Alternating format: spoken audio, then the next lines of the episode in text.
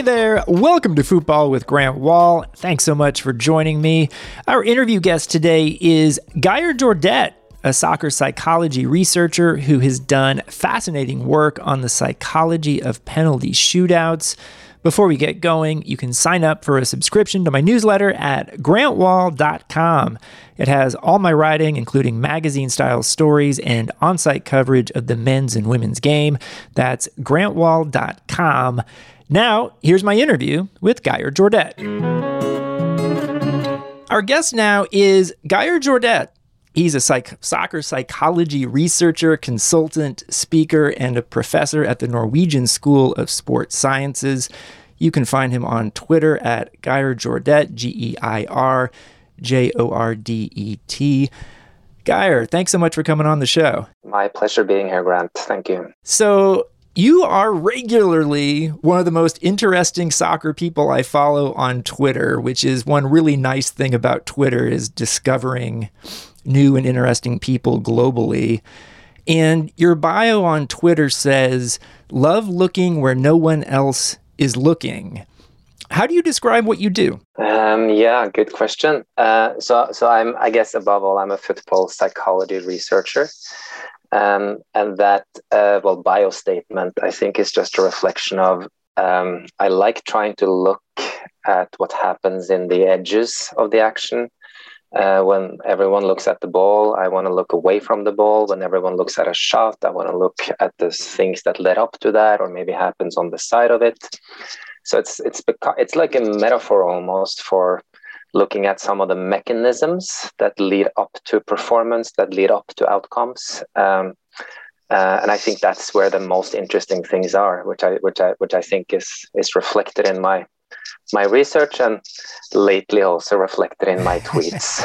so you had a fascinating tweet thread recently comparing Jurgen Klopp and Thomas Tuchel and how they approached preparing their teams for the penalty kick shootout in the FA Cup final won by Liverpool. What were some of the things that you noticed? Yeah, so that was that was an interesting one, of course. Uh, so, so I was looking at the the FA Cup final live, and and uh, although I've researched penalties for well, I can almost now say decades. Um, very rarely do I commit to during a penalty shootout to statements such as, "Oh, now this is going to be bad for them," or "This is going to be good for him," and things like that, because it's always so complex. There's so many factors playing into this. But this time, I actually told the people I was sitting with, uh oh, this is not good for Chelsea. This is one up for, for Liverpool as, as I saw this. Um, now, it's not new what I saw. This is something I've seen many, many times before. Uh, essentially, what happened was that it it seemed like Liverpool and, and Jurgen Klopp um, had everything decided in advance. So when uh, the referee blew for blew his whistle for full time, um, he could instantly go over to the players that they had selected to take a shot and basically get the last second approval from them. Uh, he sealed that with a hug, and, and that was good to go. Um, and, and he did that at actually extraordinary fast speed. Uh, so, so after about a minute and a half, this process was done for, for Klopp and, and Liverpool, and he could gather the team into a huddle and, and give a, passionate speech like probably only he he can do it. Whereas when you looked at the chelsea side that was a very different story. So thomas tuchel probably did not have made the selection in advance because you could see him checking his notes conferring with his assistants back to his notes. Uh, and basically at the time that that liverpool had finished the huddle they finished that pre shootout speech uh, Tuchel hadn't even started giving his speech. He hadn't even, it seemed, started telling the players who, who would take a shot. So then suddenly Chelsea, probably because he sees from the corner of his eye that something happened with Liverpool there, now there's a little bit of a rushed atmosphere. There's a little bit of stress there. So so he gets into the huddle and he does, and he continues to check his notes, and then he does the the asking process basically in the huddle in a very public setting where he, it seems that he asks the players if they want to take a shot with num- which number shot they want to take and so forth in front of the others and it becomes um, a very rushed and stressed and uh, probably not the best foundation for that penalty shootout for Chelsea. Whereas at that time, Liverpool were all done. Klopp was all smiles and hugs, uh, and it seemed like a very different atmosphere uh, in, in in the two teams. That's fascinating to me, and I guess one question because you're going to run into some people who might question your analysis, like what would you wouldn't have written this if Chelsea had won the penalty kick shootout, like, like, but you really, I mean, do think that this made a significant difference because you noticed it as you were watching it? Yeah, I mean, it's it's of course what makes the most significant difference. How much difference does it make? A penalty shootout is is always about probabilities, um, and some of these things that we saw here with uh, with Klopp and Tuchel. Uh, I mean, I will I will tell you, I've been talking about this for years that there are there's a good way to do that and there's a less good way to do that. I think I published a paper on some of these things back in 2012, so that's 10 years ago. So I would have always said that uh, having your decision done early, um, um, making that selection early, uh, so that you can spend time on some of the more softer sides of preparing for a penalty, such as communicating with warmth and care and all these things, that will always be good. Um, but of course, there's no guarantee, and this, there's plenty of examples of uh, teams winning a penalty shootout or players scoring a, a, penalty despite all the things they do. And there's plenty of examples of the opposite. You do everything right, but then you end up missing because there's there's an opponent there that, that may have the, the day of their life. So so there are no absolutes, there are no guarantees, but we can work with probabilities, and I try to stay with that as much as I can. We're seeing a lot of penalty shootouts this time of the year, as we always do. I mean, on Saturday in the FA Cup final, and then I was watching the Argentine semifinal with Boca and Racing later in the day. That went to penalties. Uh, the only difference there was it was right after 90 minutes. They didn't even play extra time. Um, what should we know about the psychology of a penalty shootout? And are there common mistakes that still get made by by teams, by players, by coaches? Yeah, that's a massive question. So, how many hours did we have on that question again? Because there's, uh, yeah, there's so much that we can talk about with that. Um, uh, I, I, think for for me, most importantly, that um, uh, that that teams, players, coaches still don't really embrace is that one, a penalty shootout is in essence a psychological game and it should be played as such.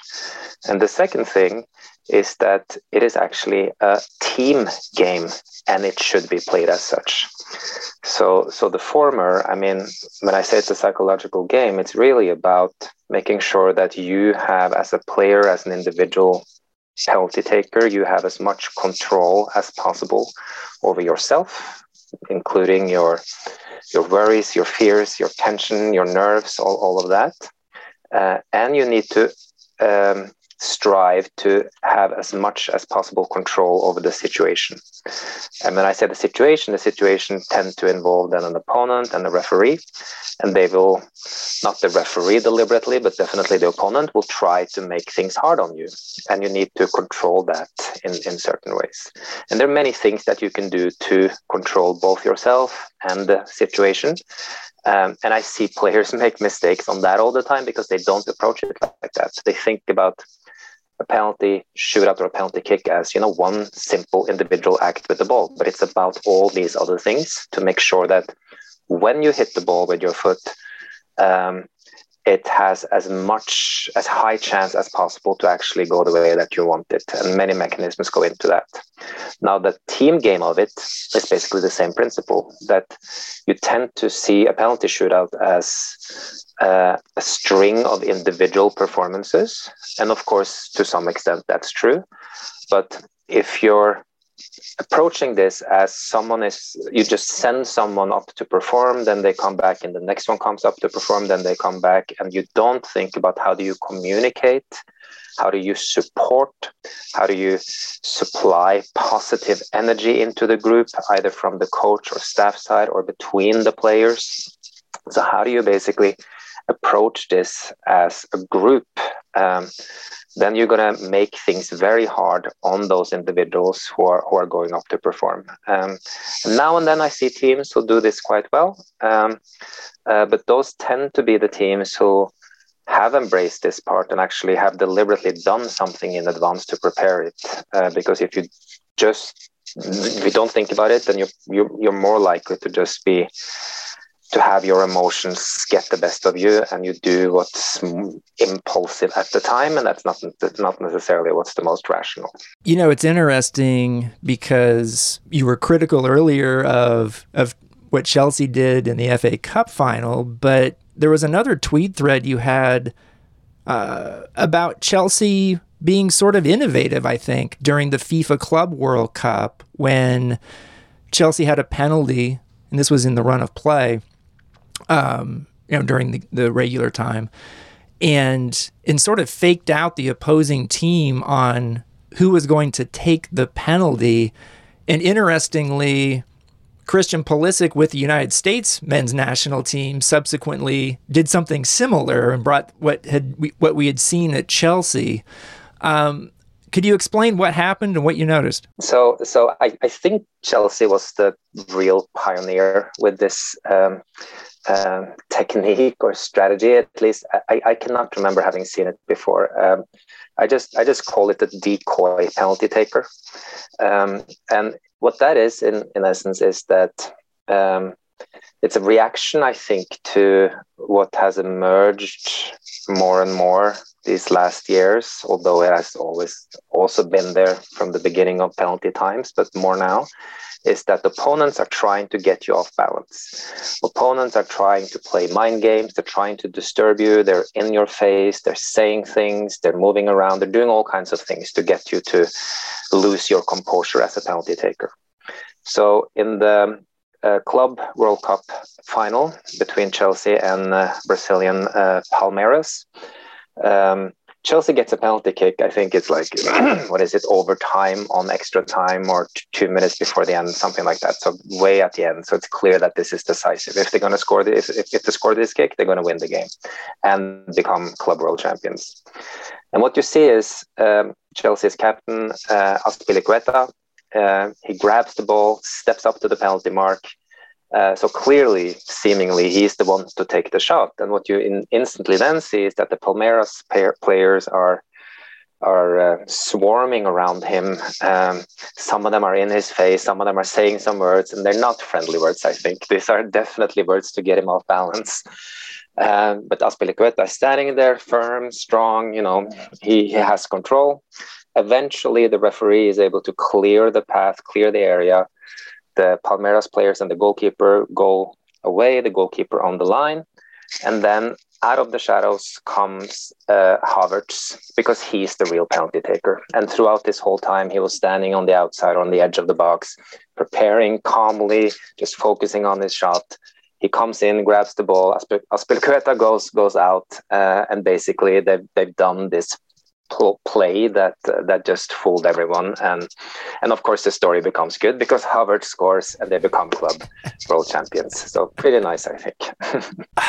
Another question I have about penalties is I remember the 1999 Women's World Cup final here in the United States and that was you know, full Rose Bowl stadium, 90,000 people, really transformative cultural event in the United States. Can't believe it's been that many years. But it goes to a penalty shootout, USA and China. And Mia Hamm, who is just about the greatest goal scorer ever in the women's game, doesn't want to take a penalty and uh, has to sort of be told, you have to take the penalty. And she ends up converting it. The US wins, they make history. And yet, it makes me wonder, and there's other examples of this over the years in, in women's soccer, men's soccer. Why is it that some great goal scorers are not good penalty takers? Very interesting question. Um, and, and I have some some thoughts on it, but before I say that, I think generally great goal scorers are pretty good penalty takers. So, and and that's actually important because this is a simple thing that we've done in our research. We look at the the conversion rate for players from different positions. So basically, you see then that that forwards or strikers uh, they score more goals than midfielders who again score more goals than defenders.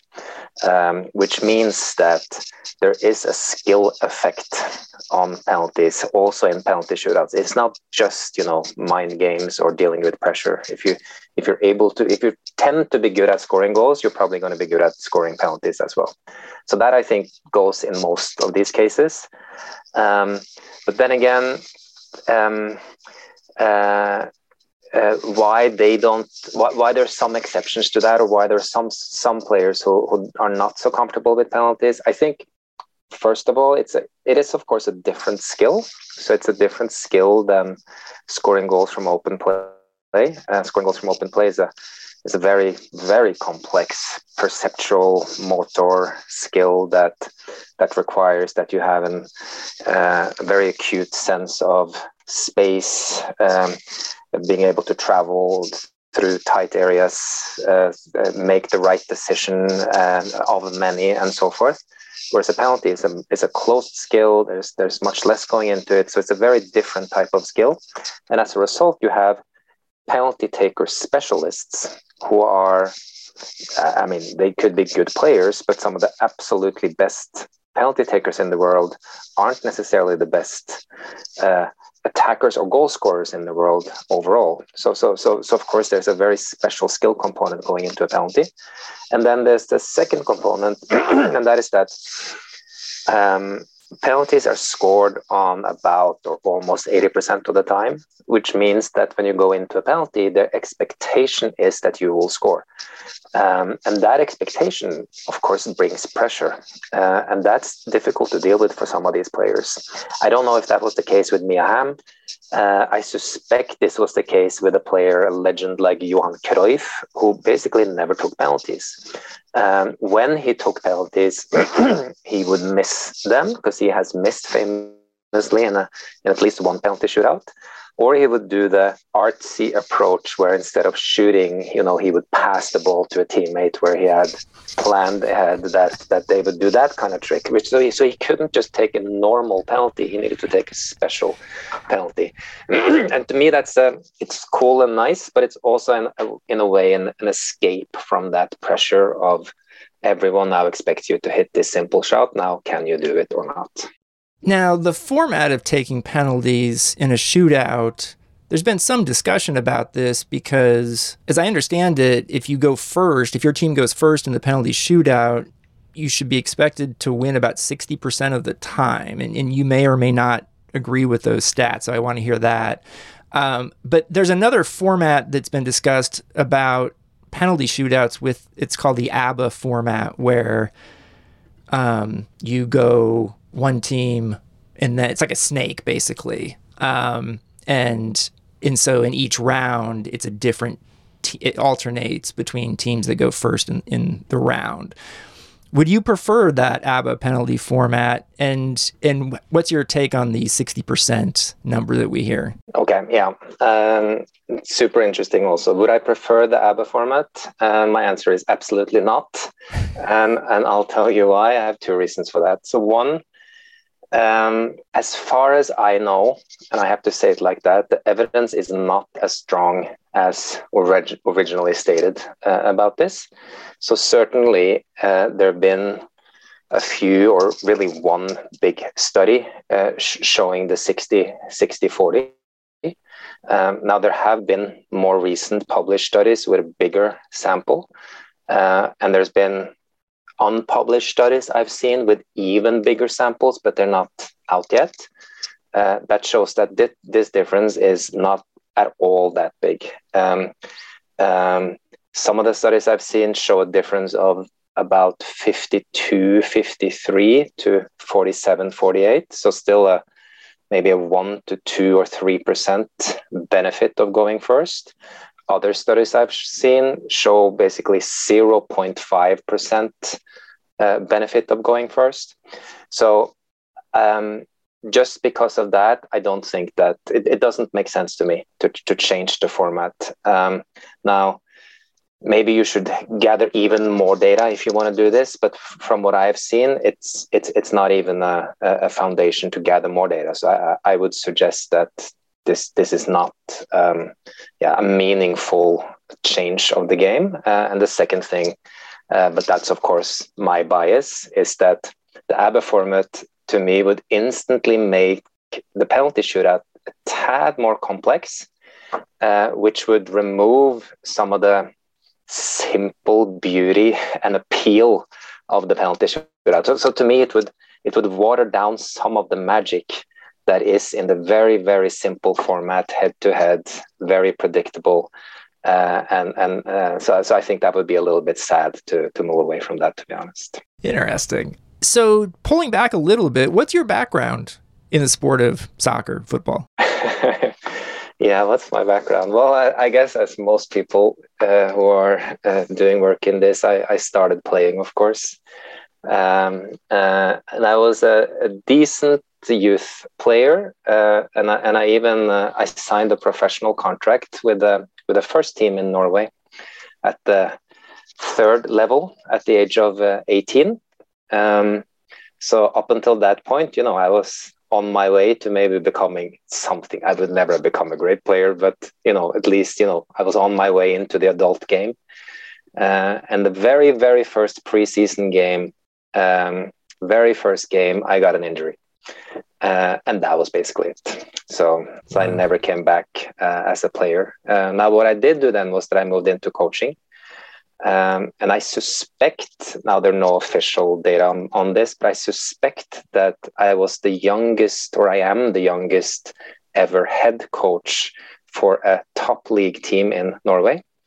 On the female side, that is. Uh, so I was the head coach only for a few months and I was nowhere near a success. The team was relegated, no chance. so, but I, I, did coach a couple of years, uh, and and since that, I, I've, I've been in the game, and in, in addition to my research as a as an advisor. I mean, uh, I mean, I've, I've I've since since I started this, I've, I've been a personal advisor to over 130 professional players. Uh, and I still have a portfolio of players that I speak with every week and follow them up who play in, in nice, good leagues in, in Europe. Um, so this is a way for me to stay close to the game. Uh, hopefully, I add some value, but I know that I get a lot of value back from being up to date on, on what's going on at the moment. No, that's really interesting. I, I what how does that is what does that involve when you when you work personally with players? So then I work basically as a you can call it a sports psychologist or a mental coach. Um, so it's um, it's really following up on them. So, so I'm, a, I'm a personal trainer, personal advisor. I see every game they play. We speak leading up to the games. We speak after the games. Um, I provide analyses of them uh, that is both about the performance skill side and it's about the psychology side. Uh, we speak about things that are going on in the club in training. You know, you will not believe how many of these players have issues with their coaches, with their staff. You know, all those things, but also sometimes about life. So just it's it's a it's it's a sports psychology role, but but I'm hired by the player and not by the club. And uh, what are some of the big projects you have done over the years? You mean uh, research projects then, or? Uh... Um, yeah, I guess. Yeah, yeah. So uh, um, I, I, I, think in the, the focus of my career has has, has tended to be in in the way that I've I've had a few years, somewhere between three, four, and five, six, where I focused extremely deep on one area within then football and psychology. It's always been football and psychology. So uh, and some of these topics I've kind of gone back to later on. So probably the first topic that I really went went far with was, was uh, visual perception awareness on the pitch, scanning, where you're moving your eyes, head, and body to to see what's around you. Uh, so I started this in the yeah late 90s, so a long time ago. Um, uh, and I don't think anyone had done that before before we started doing this. So basically, we filmed players in matches, um, but we had one camera focusing on each player uh, to give really nice close-up images of those players, and then we looked at how they physically went about uh, observing what's around them, looking, seeing, and and so forth. Um, so that took a few years. Then um, I tried to convince um, Norwegian football coaches that this was important and this was, you know, the next big thing, and they would have nothing of it. So they threw me out, uh, and they didn't, you know, buy the whole setup. Um, that was a bit discouraging. So I went back and I did other things, but then I came back again after 10 years. But now I came armed with, I mean, armed in quotation marks, with uh, examples that weren't Norwegian examples. Now I came with the study that I just had done with the Premier League players.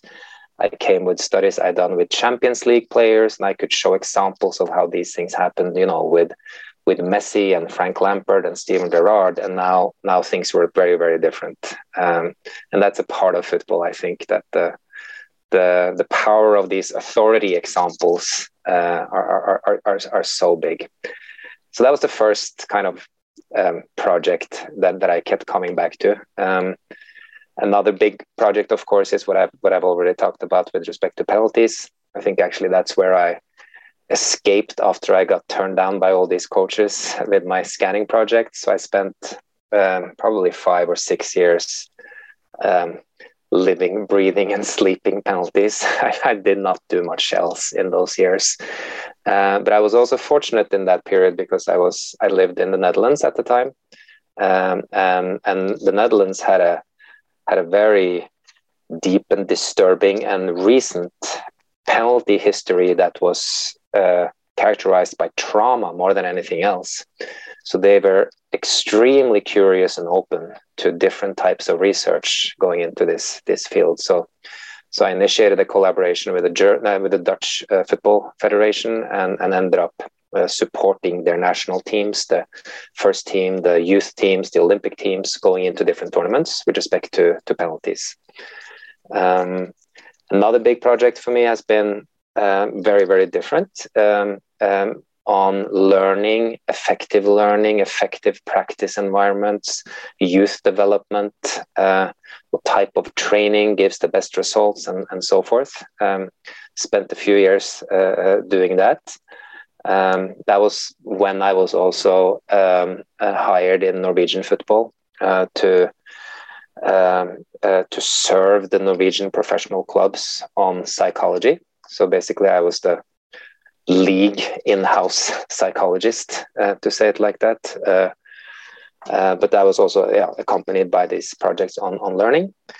Um, and then there are other projects also. Um, now, what always is the case with these projects is, is that um, uh, what I'm working on, you know, right now are things that I will be talking about in like two to three years. Mm-hmm. So, so the things that are, are out are always a little bit later than what's actually going on at the moment. Uh, and, and that's, I think, a, a necessary survival strategy in this, this type of business. No, that totally makes sense. I still remember being in Rotterdam for the Euro 2000 final week and being with Dutch people watching the semifinals. They're the host, they go out on penalties.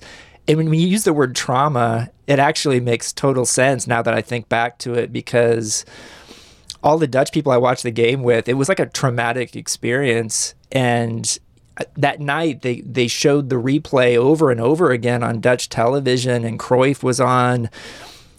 It, was such he was he was so negative about the whole thing. It was just uh, yeah. it sort of scarred me actually just watching how the Dutch dealt with the whole thing. Um, and we got just a couple more questions. Really appreciate the time. Um, Who are some of the innovators in global soccer that have stood out to you recently? Um, yeah, that's a that's a fantastic question, and of course difficult to to to answer. Um, uh, but I think um, on on different levels, um, so one one um, group that I feel the need to to answer. It's it's a it's a boring answer, but but it's Liverpool Football Club. Um, now, contrary to what people might think, I'm not a Liverpool fan, but but I am a fan of some of the work that they're doing.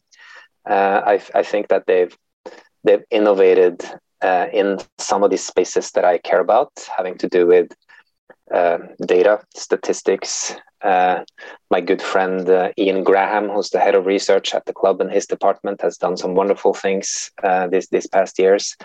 Uh, but what I've seen also this year, um, following uh, uh, penalty kicks in the Premier League, uh, particularly intensely, I see a Liverpool that that does things a little bit differently than other teams, and I find that fascinating. Um, for example, what we spoke about, well, really the, the Chelsea innovation, which is probably the still the standout innovation of the year, but but but Liverpool they're doing many many versions of this for regular penalty kicks, where they have a team of people who basically mobilize to help the penalty taker, protect the penalty taker from opponents, from the goalkeeper, and so forth. And and they're um, and the way they do that is, is, is something that is, is quite new to the game. So, so I would say Liverpool is is definitely one.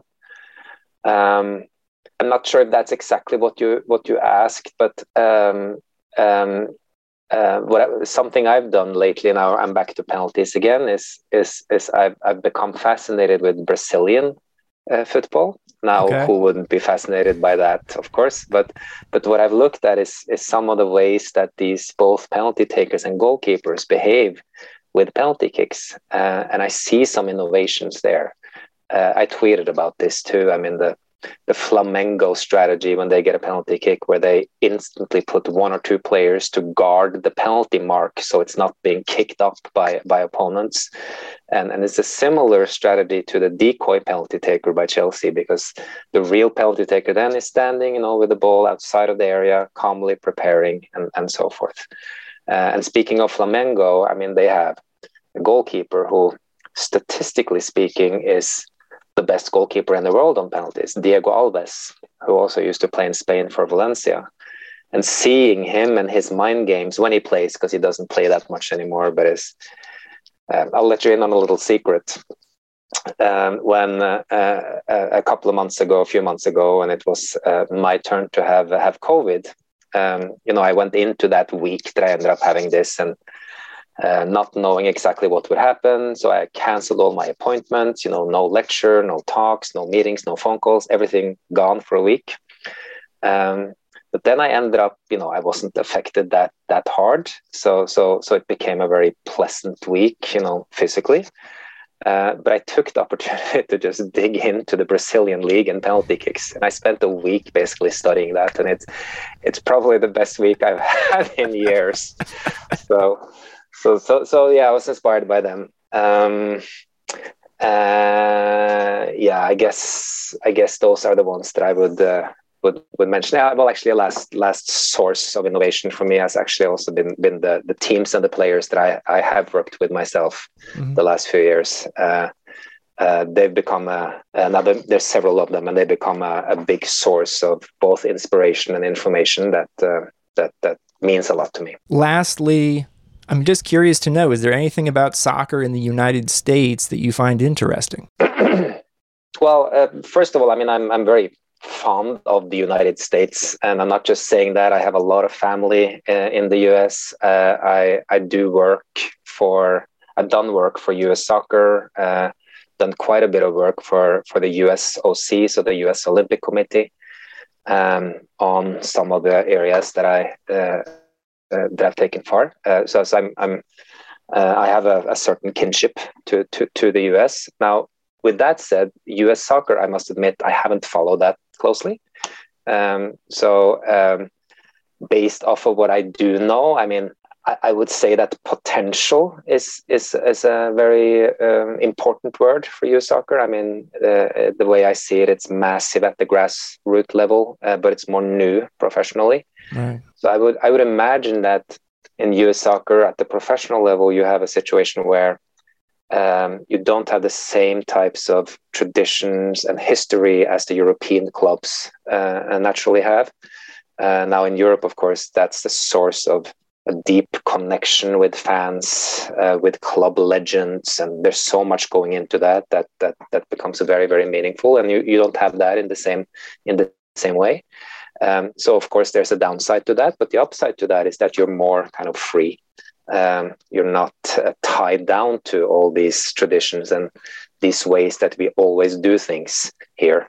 Uh, that is if you are able to actually break free, because I suspect that people come into clubs and, and soccer with um, with their own traditions and their own kind of dogmas and, and ways they've always done things. So so it's still a so it's still a a, a battle I, I would assume to to innovate and do new things. But uh, but I think you you have a good place to start from. Geir Jordet is a soccer psychology researcher, consultant, speaker, and a professor at the Norwegian School of Sports Sciences.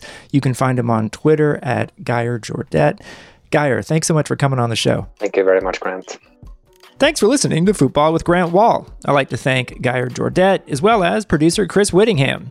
You can now sign up for a free or paid subscription to my newsletter at grantwahl.com. The best way to support my work is by taking out a paid subscription. See you next time.